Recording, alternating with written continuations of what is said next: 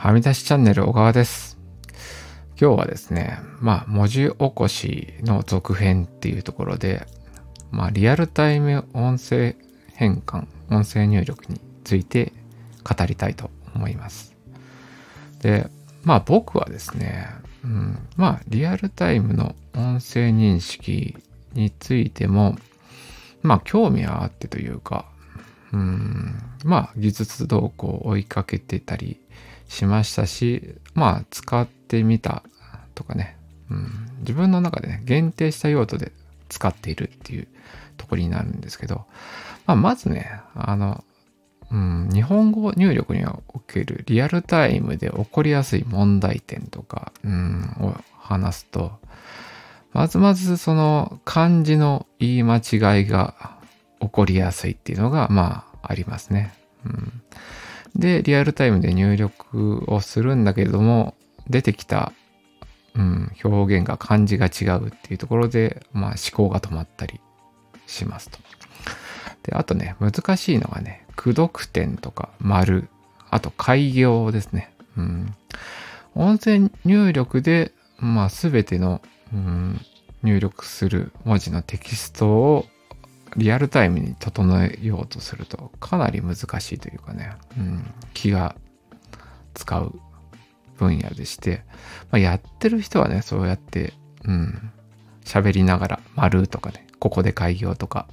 言いながらやってる人もいるとは思うんですけど、まあ、僕自身にはね、ちょっとそこは合わないなと思っていました。うん。なんですけどね、まあ、僕もね、キーボード入力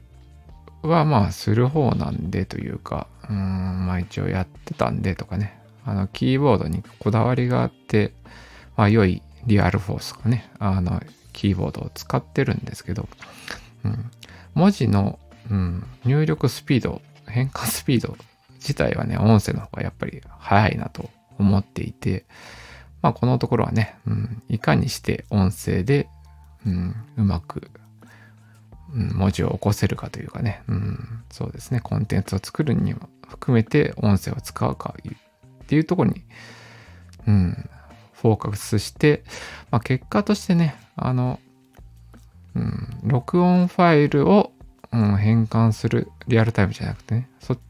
録音ファイルを使って変換するっていうところにフォーカスした方が、うん、自分の、うん、意図する方向にはなるかなと思っていて、まあ、それ前回でね、言ったように Whisper という技術を使うと、まあ、相当うまく使いこなせるかなっていうふうに思っています。そんな中でですね、まあ、リアルタイム音声認識の中で、うん、最近ね、よく、うん、使われるというかね、あの技術が発展してるっていうところがね、あの、あって、実はね、Windows で言うと、Windows 11以降からですね、Windows キーとね、H を、うん、同時に押すというショートカットをすると、ピロッとね、音声認識が立ち上がるようになっています。で、まあ、そのね、精度自体もね、あの、Web と連動してるんで、今今の音声のその認識の精度が高いかどうかっていうのは、まあ置いといて、だんだんだんだんとね、うん、精度が上がってくと思われる世界で、そうですね。で、うん、Windows 10にはない機能というか、まあ、10だと弱い機能が11以降から、うん、その精度が強化されています。で、これはね、あんまりどうなんだろうね。知られているか、知られてないかちょっとわかんないんですけど、まあ、実は僕が Windows 10から11にアップロードする動機が、うん、強化された音声認識を使ってみたいっていうところでアップデートしました。まあ、Windows に関してはですね、まあ、なかなかあの、まあ、使用歴が長い身からすると、うん、最新のアップデートがいいとは限らないっていうところがあるんで、なかなか11にアップデートをね、うん、したりするのも、まあ、かなり慎重だったんですけど、まあそういうね、音声認識が強化されてっていうのをきっかけに Windows 11にして、まあ細かく10から 11にして使いにくくなったところもないわけじゃないんですけどね、うん、機能が省略されてる部分もあって、そこ省略するんかっていうところもあるんですけど、まあ、Windows 11を今使っていますね。で、うん、その Windows 11で使っているのが、その、うん、キーボードショートカットトで立ち上がるその音声認識で、まあ、どこで使ってるかっていうとですね、うん、単純にね、あの、例えば、ブラウザですね。うん。Edge だったり Chrome だとかあると思うんですけど、まあそこでね、例えばチャット GPT とか、まあ Bing のチャットでね、コーパイロットっていうのがあるんですけど、まあそういうので使ったりだとか、うん。まあ雑にね、あの、キーボードを使わずに音声で入力したいっていう時があったりするんで、うん、そういう用途で使っています。で、まあ自分としてはね、そこでね、あまり長文を打とうとはせずに、長文の場合は、うん、音声ファイルを取るっていう切り分けをしていて、そうですね、うん。比較的短いキーボード入力というかね、単語を入れたいときに、その Windows と H のボタンをショートカットで使ってリアルタイムの音声認識を使っています。で、まあ Mac はですね、Mac の方で言うとね、右のコマンドキーを2回連続押すっていうことをすると同じようにあの音声認識が立ち上がります。でそこもね、うん、まあそんなに精度が高いかどうかっていうのはね、うん、まあ正直言ってあのウィスパーの方が全然高いと思いますけど、まあさっき言ったようにね、それほど精度を求めずに、とりあえずキーボード入力したいっていう場合に、うん、やっぱ OS の標準でね、スッと音声認識が立ち上がるっていうのは結構便利かなと思って、うん、使っています。で、まあ僕自体はですね、うん、その音声認識で出たのが、うん、ちょっと間違いがあった場合にすぐにあの出世できるように、まあキーボードをすぐ打てる体制というかね、キーボードがある状態で使うことが多いですね。うん、で、まあ、まあ、僕自体が、まあ、今のスタイルっていうと、やっぱ Mac とか Windows、まあ、パソコンを使ってることが多くて、まあ、タブレットでそういうね、ことをね、あんまり今しようとしてない部分が多いんで、まあ、そういう使い方になってますね。うん。うん、で、他にね、うん、まあ、知られているもので、うん、音声認識の話をすると、Google ドキュメントの中に、まあ、音声入力っていうのがあります。で、それはですね、うん、まあ、自由に使えるというか、まあ、無料で使えていて、使えて、特にあの時間の制限とか機能制限がないものになるので、うん。まあ、変換精度はね、そんなに高くないんですけど、うん。まあ、使おうと思ったら無料で誰でも使えるっていう中に、うん、Google ドキュメントの音声入力というものがあります。で、それはね、うん、それはね、リアルタイムの、うん、音声認識、うん、しか使えないところもあるんで、まあ、Windows で言うと、そのサウンドミキサーというのをね、工夫して、例えばね、うん、今言ったように、撮っていた音声ファイルを、その仮想のサウンドミキサーに通して、Google ドキュメントで、うん、音声認識をするっていうこともできたりします。まあですけどね、まあ精度はそんなに、うん、期待しない方がいいかなっていうのが、うん、ありますね。うん、で、他にはね、あの、最近というかね、調べてみた中で、そんな機能あるのって思ったのがね、あの、ワードの中にね、まあ、マイクロソフトのワードの中に、マイクロソフト365のサブスクに入っていると、うん、その文字起こしができる機能が使えたりだとか、うん、あと、実はその365に入っているワードのバージョンだとトランスクリプトというかね、文字起こしの機能も使える部分がワードの中に入ってたりします。で、それがね、あの、ウェブ版だったりす,、うん、するらしいんですけど、うん、まあ、そうですね。そういうサブスクの中にひっそりと、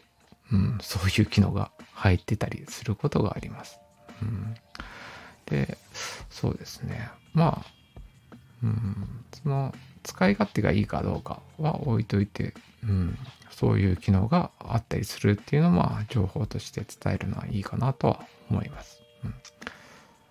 でですね、他にもね、僕が試したことがあるサービスっていうと、まあオンライン上、ウェブサービスであるのの中で、まあ Notta というサービスがあるんですけど、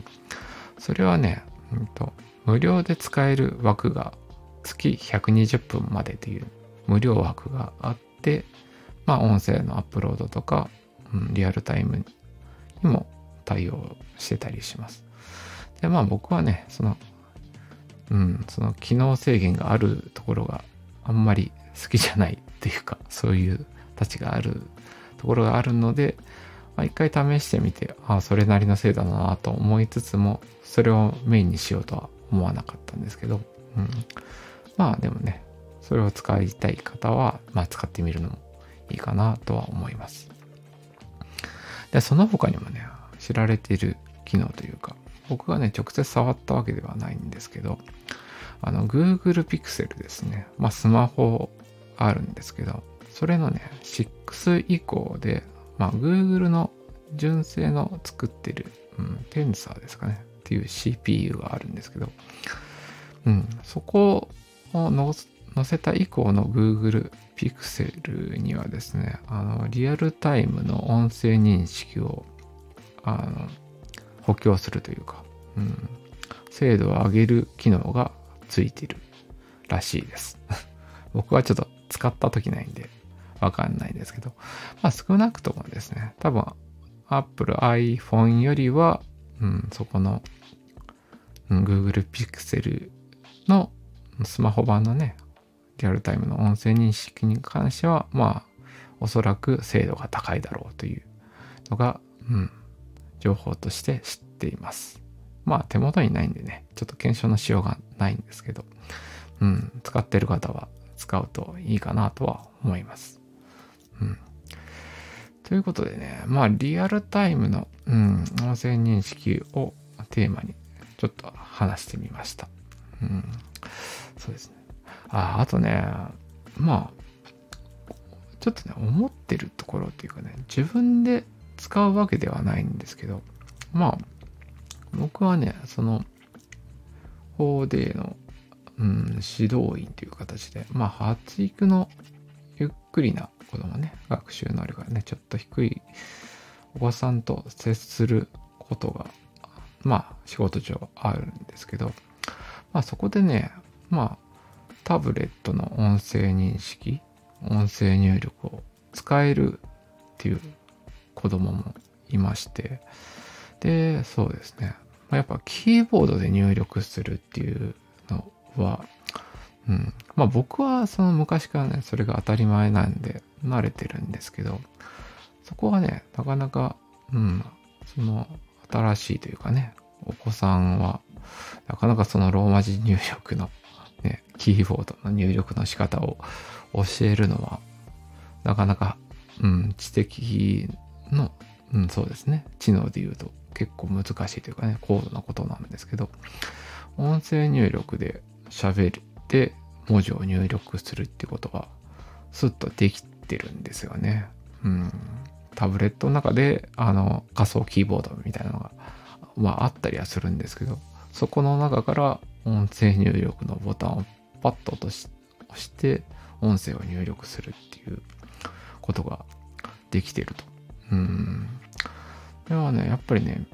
まあ未来はやっぱりそっちというかね、そっちが主流になってくんだろうなとは、うん、やっぱそういうのを見てて思っていて、ぱ今後もね、そういう、音声入力に関しては、まあ、発展していく分野なんだろうなとは思います。で、まあ僕はね、結構やっぱ、あの、好きというかね、まあ、うん、まあ、この、ポッドキャストも含めてね、音声好きなんでね、うん、声に関してはね、うん、まあちょっとね、着目してる分野なんで、まあ今後もね、うん、トレンド的にというか多分追いかける分野かなとは思います。まあ、ままたなんかね、自分内でね、これはすごいな、みたいなのがあったら、うん、このテーマというかね、リアルタイム音声認識もそうですし、うん、そうですね、音声ファイルをアップデートする形での